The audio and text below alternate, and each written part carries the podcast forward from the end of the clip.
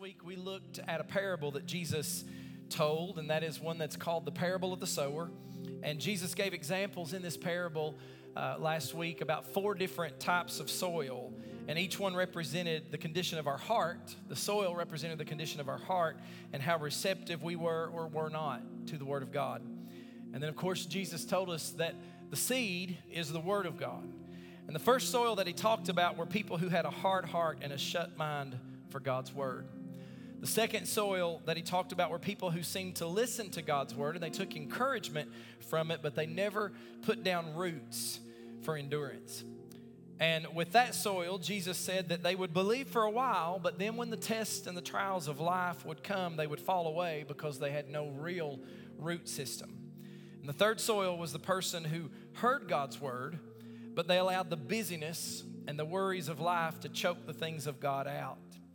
These people were so distracted by other things and the worries of everyday life that it literally just choked the things of God right out of them. They had no room for them in their lives. And then the last soil was the people who received God's word, he said, and they put it into action and then they laid down roots that would last. And these people not only heard the word with joy, but they put it into action and they established roots that were deep enough when the storms of life came, they not only survived, but they grew deeper and they grew more mature in their faith. And hopefully, that last soil is the one that describes the condition of our hearts. That's the goal. And today, as we continue this series, Planted, but today we're going to look at it from a different perspective. Today, we're going to be the sowers and the planters. And Scripture gives us a great lesson in planning. If you'll stand with me all over the room, we're going to be in the book of Galatians, chapter 6 reading four verses, verses 7 through 10. I'll be reading from the NIV.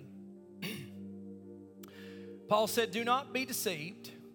God cannot be mocked. A man reaps what he sows. Whoever sows to please their flesh from the flesh will reap destruction. And whoever sows to please the Spirit from the Spirit will reap eternal life. Let us not become weary in doing good. For at the proper time we will reap a harvest if we do not give up. Therefore, as we have opportunity, let us do good to all people, especially to those who belong to the family of believers. Today I'm going to preach to you part two of this sermon series. We're going to be talking about sowing and reaping. One more time, if you will, pray with me and for me. Father, thank you once again for your presence. Thank you for your word that we've just read. Lord, your word tells us that it won't return void. So I'm asking you today that you would remove the distractions that would prohibit us from or hinder us from hearing and receiving what you're speaking to us today. And I pray, Lord, you would anoint these lips of clay to not speak my words or with the enticing words of men's wisdom, but let your word come forth today in the demonstration and the power of your spirit. Anoint every ear to hear and every heart to receive today. Lord, let us have the right kind of soil, Lord, for this word to be sown upon today. And let us leave this place differently than we came because we've been in your presence and we've been changed by your word. And we give you the glory, the honor, and the praise in advance in Jesus' mighty name. And everybody said, Amen. You may be seated. Thank you, Ben.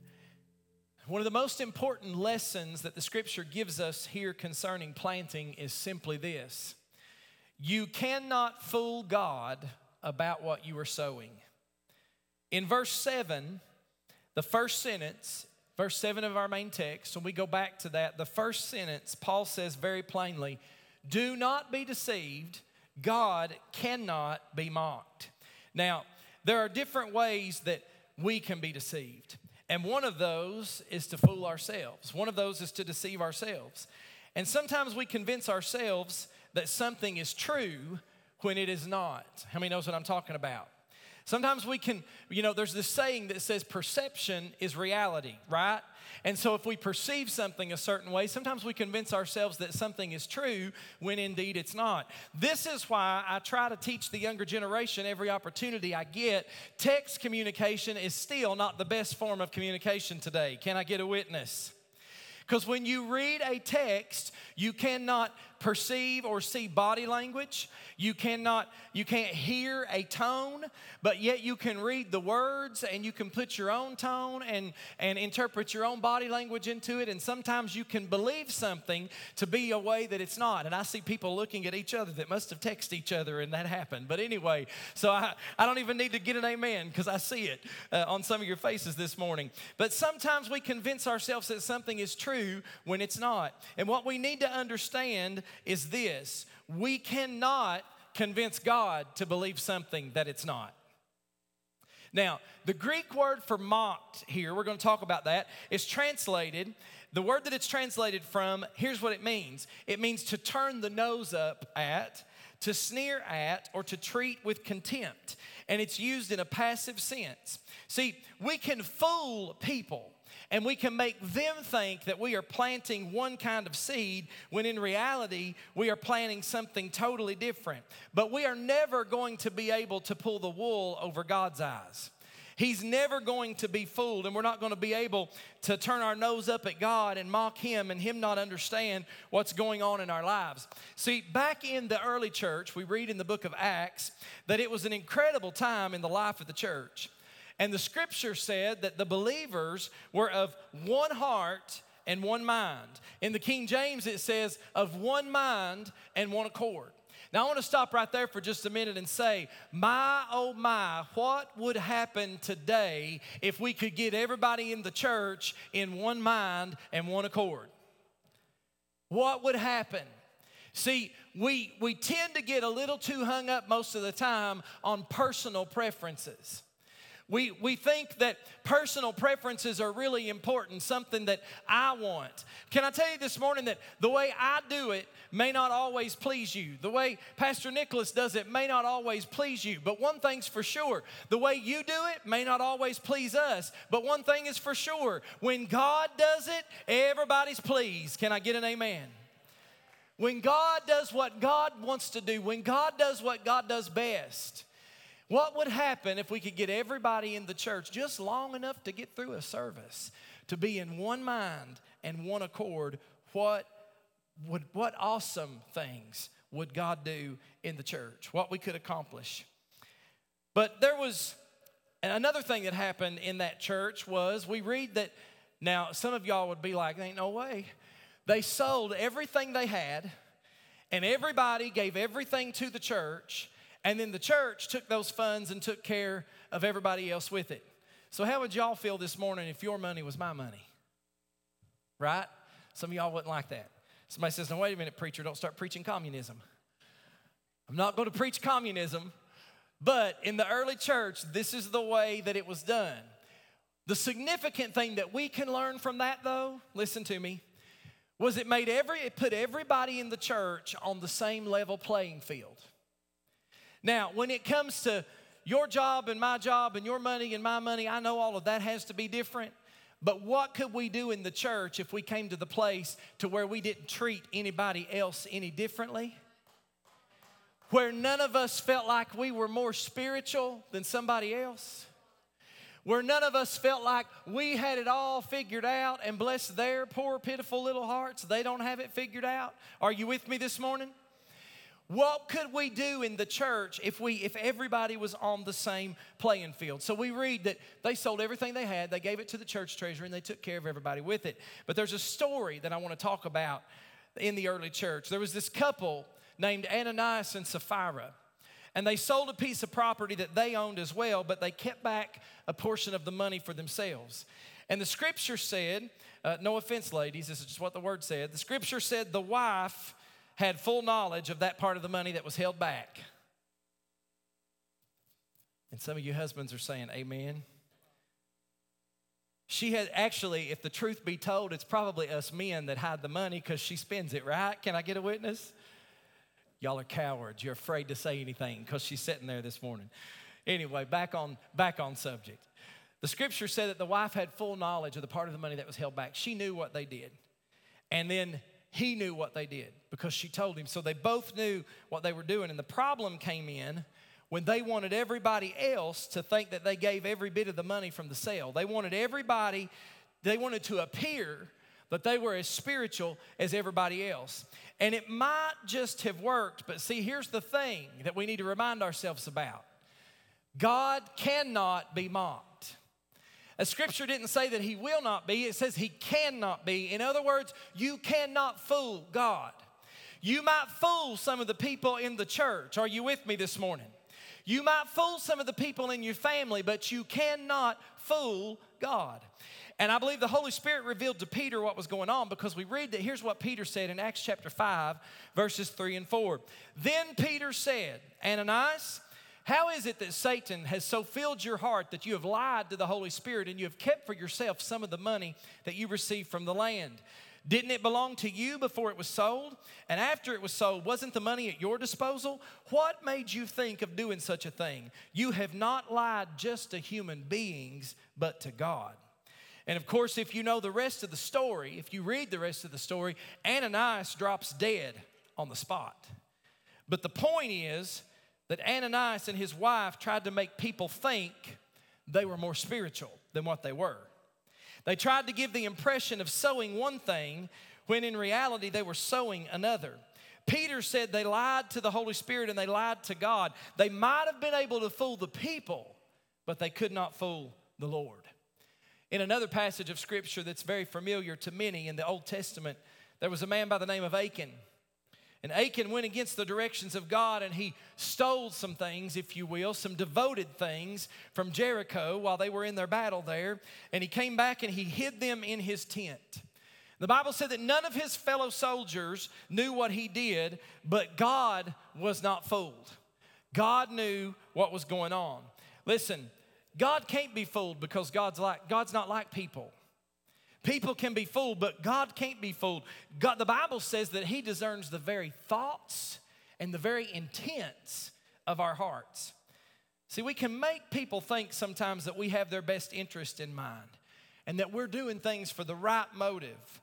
But God sees into our hearts and into our minds, and God knows what the truth is. God just won't be fooled, so we should never fool ourselves by thinking we can fool God.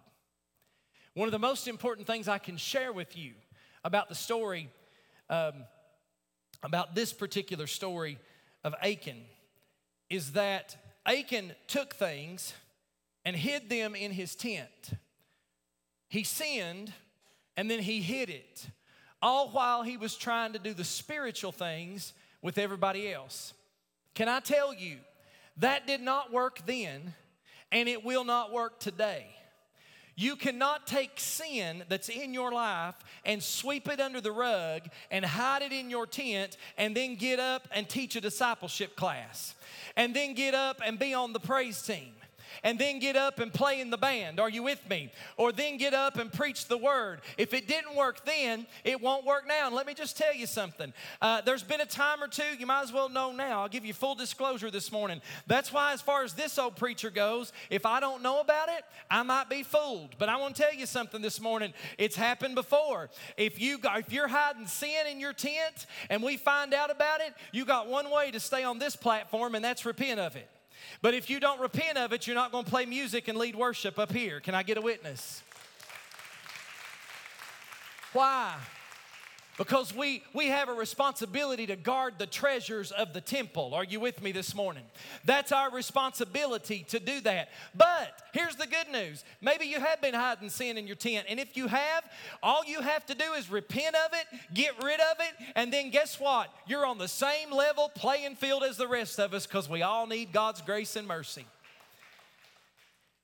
Now, listen, because God can't be mocked, we need to realize this. It's a simple principle. You'll always get what you sow.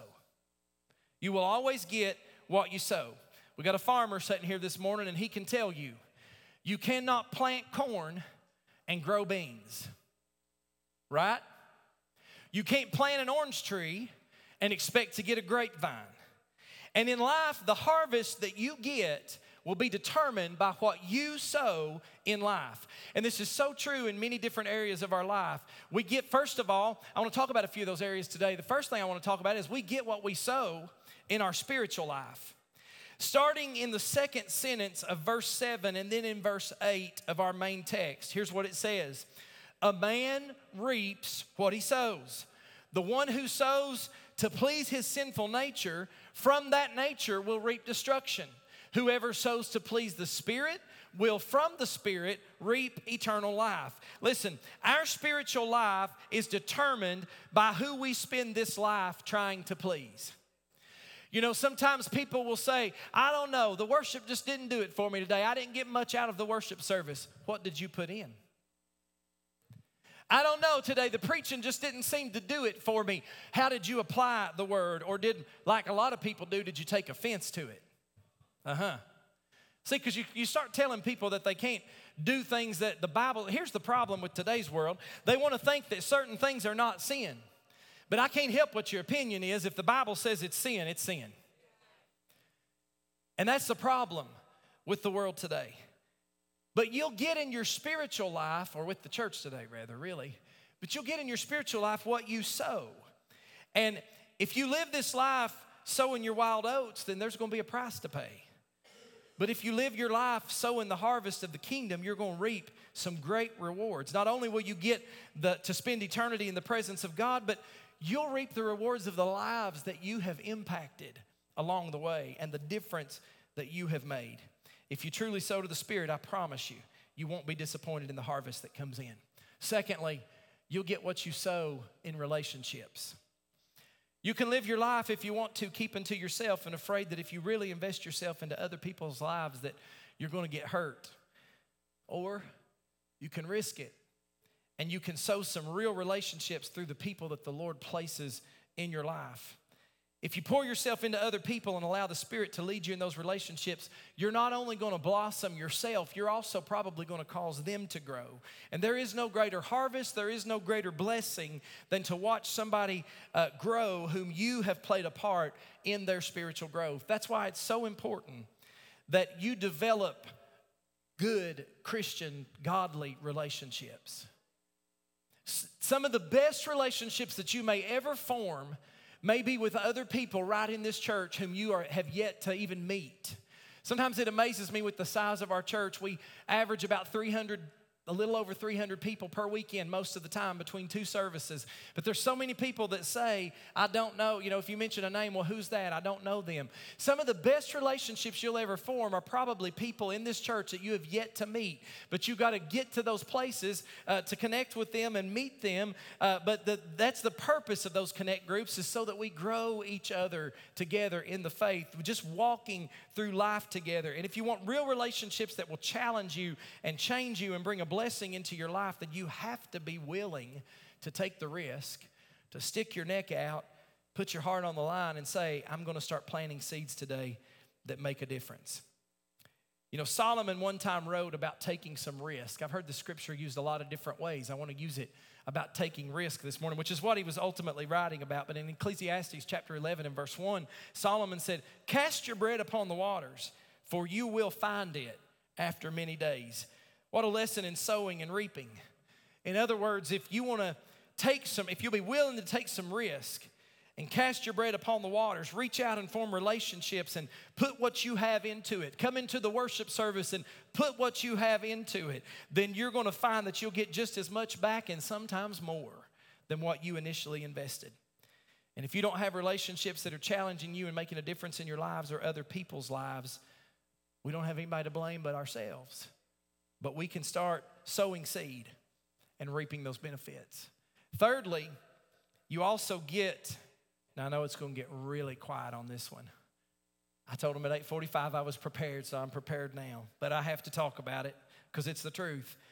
You also get what you sow in giving. I got one or two amens. You get what you sow in giving. When you read more of chapter 6, and then read the verses leading up to our main text today, you realize that part of what Paul is talking about here is sowing, yes, financially as well. We sow all these other ways, but we sow financially as well. And as a matter of fact, he makes it real clear in 2 Corinthians chapter 9 and verse 6. And when we read this passage of Scripture, I want you to understand that at this point, Paul was actually in the process of taking up an offering from the Gentile churches so that he could give it to the church at Jerusalem who was really going through a hard time. And when talking to the people there at Corinth about this offering, here's what he said Remember this. Whoever sows sparingly will also reap sparingly, and whoever sows generously will also reap generously. Listen to me.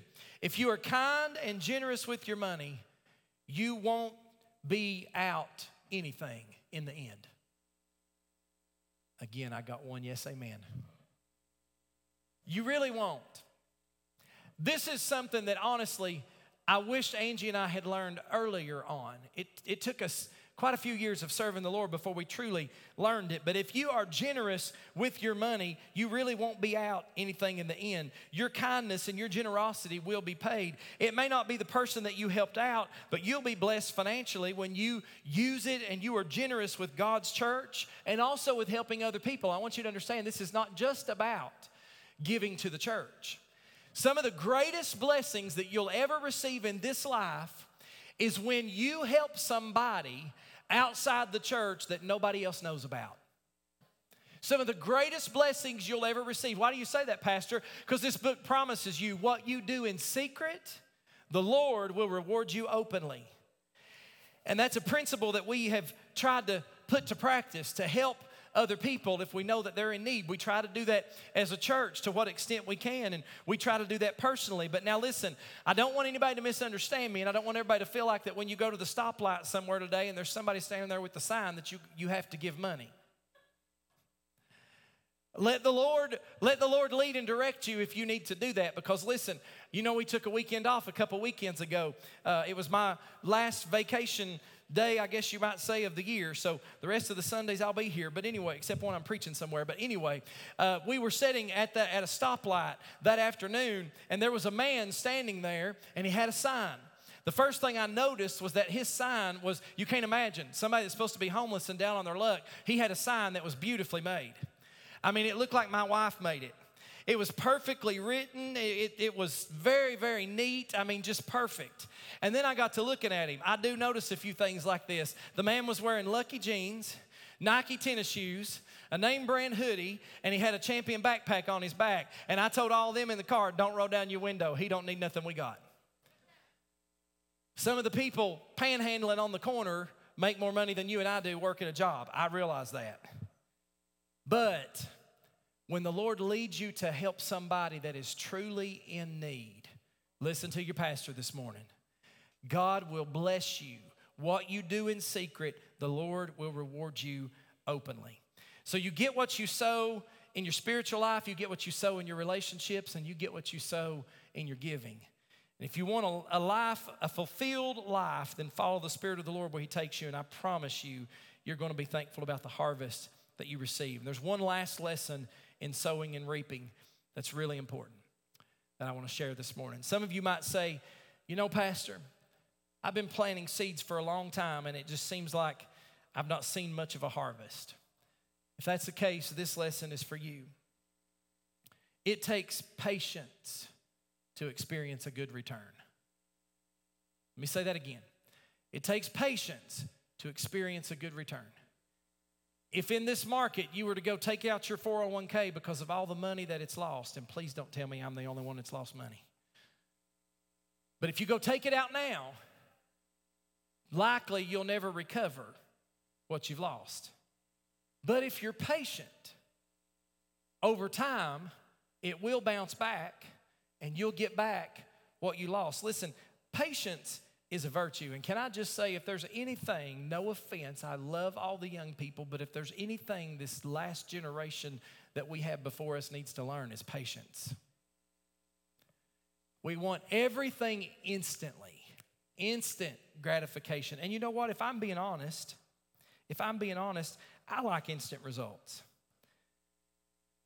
And I like things that give me instant results. But look at what we're talking about today. We're talking about being planted. How many gardeners we got out there? How many's ever planted a garden before? Let me see your hands. Gardening is not something that gives you instant results. You have to plant the seed, cultivate the crop, and wait for the harvest. It's a lot of work. And you know, that's probably why I've never enjoyed gardening. Something else I've never really uh, been crazy about Johnny White was fishing. It's not because I don't enjoy talking to the guys while we're fishing. What I don't enjoy is sitting there waiting on something to bite. Why? Because I don't have a lot of patience. Patience is not my greatest virtue. But listen, that's exactly what we have to have when we're talking about a harvest. And it's important that you understand that so that I can finish what I'm about to say because it's easy to want to give up when you've planted seeds and you don't see a result. But if you'll wait, you'll see what God will do when the harvest comes. When James wrote his book, that was part of what he was talking about in Scripture. He was writing to, to the Christians who had been scattered due to persecution. They were scattered, their church had been scattered, and they were living for God, but instead of receiving the harvest, they were experiencing some mistreatment and they were facing some really difficult challenges. But I want you to listen to what James tells them in James chapter 5, verses 7 and 8. First thing he says, be patient. Be patient then, brothers and sisters, until the Lord's coming. See how the farmer waits for the land to yield its valuable crop, patiently waiting for the autumn and the spring rains. You too be patient and stand firm because the Lord's coming is near. He tells them to be patient and he gives them the example of the farmer's patience for the harvest and the rains that are needed uh, that he patiently waits for. And these people may not see all of the, of the results of their harvest. He's telling them you may not see it until the Lord comes. But you will see the results of the seeds that you planted. And it's the same for us. We too, one day, and it may not be until the day that the Lord returns, but we will receive and see the harvest. But then again, we may see the results of the seeds that we planted sooner than we even think. But no matter when the harvest comes in, we cannot give up. Don't be weary in your well doing. This is why I tell people all the time when storms and things are coming in your life, keep coming to church. Keep worshiping the Lord. Keep paying your tithes and wait and see what God will do. You know what? There's two things one thing that depresses me and one thing that impresses me. And the thing that depresses me is when I see somebody that, see, how many knows it's easy to be exuberant in your worship and your praise when everything's going perfect in your life, right? When you're on the mountain, actually, the, oh, one of the old songs says, Life is easy when you're up on the mountain, right? That's when it's easy to praise. And you know what? depresses me is when I see somebody that, oh, they can praise and they can be an exuberant, vibrant worshiper when they're up on the mountain and when everything's going great, but you let something, you let something tough and some kind of storm go on in their life and they come in and they can't even lift their hands and worship the Lord. That depresses me. But you know what impresses me? When somebody's going through the storm of their life and I watch them come through those doors, and it might be all they can do to come through the doors and get to their seat. But when the worship starts, they lift their hands and they lift their voice and they begin to praise God. You know why? Because they realize it's not about our situation. Our situation doesn't change His worth. He's worthy of our praise when we're on the mountain, but He's worthy of our praise when we're in the valley. And when we learn how to praise God through the tough times, we'll see a harvest that we've never seen before. No matter when the harvest gives it, comes in, we can't give up. And if you're tired today because you've been planting a seed, but you've not really been seeing any results, this is for you today. And I want to tell you keep doing what you're doing, and you will get, see those results. Don't get tired of doing what's right and what's good. If they'll come to the music today, the lessons about planting are very simple, and I know this is a simple message. But some of the lessons that are simple is you can't fool God about the kind of seeds that you are planting. You get what you sow in your spiritual life. You get what you sow into relationships, and you get what you sow in your giving. And it takes patience to experience the return and the harvest. So I have one question today that I want to ask everybody in this room. It's not a question that you can look at somebody else, it's a question you got to ask yourself. What have I planted? What seeds have I planted? Am I sowing the right seeds? In the book of Psalms, chapter 92, I read this passage of scripture last week and I want to read it again today. Psalms chapter 92, verses 12 and 13 says, The righteous will flourish like a palm tree, they will grow like a cedar of Lebanon. I told you last week I wanted to share a couple things about palm trees and cedars with you today. One of those things is that palm trees have very deep roots. Did you realize that? A palm tree will actually grow downward until it finds a water source under the ground. It will continue growing deeper until it finds water. And it's because of that their root systems are not they're not easily uprooted. And they're not easily blown away even in times of extreme storms. Palm trees are also evergreen. You can go to Florida in the summer or you can go to the tip of Florida in the winter. And the palm trees will still be fresh and vibrant in all seasons. Palm trees also have many uses. Almost every part of a palm tree is useful. The fruit is used to make palm oil. Shaft from the fruit is used to uh, locally to generate fire for cooking. The leaves can be used for brooms or for making temporary roofs on huts and other structures. The sap is taken as palm wine, while the stem can be used as beams for various applications. Palm trees will even grow in the desert.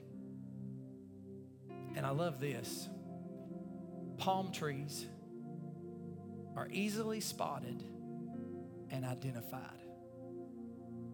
The righteous will flourish like a palm tree. I wish to the Lord that the church that calls themselves the righteous could be easily spotted and easily identified. I wish that it was such a way that people could look at somebody and say, She's a Christian. He's a Christian. They serve the Lord. The Bible says the righteous will flourish like a palm tree. Now, cedar trees. Cedar trees usually grow rapidly and they reach up to 100 to 130 feet on average, and some even grow up to 200 feet in height. I wish that in the church we would realize no matter who we are, there's always room to grow. See, we sometimes we reach this place in the church where we think, oh, I've been in this a long time. You can't tell me anything. I cut my teeth on pews. They will grow like a cedar of Lebanon. As long as they're living, they're still growing. Cedar trees have a lifespan of, a sev- of several hundred years. They're very strong, and their wood has many uses. As a matter of fact, the Bible teaches us that King Solomon's temple was lined with cedar wood. And I love this one. Cedar wood naturally puts off a good smelling aroma. Anybody's granny have a cedar chest or a cedar closet?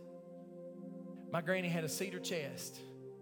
She would store certain things in there, and when she opened that chest, you could smell that cedar. It was distinct, it was easily recognizable.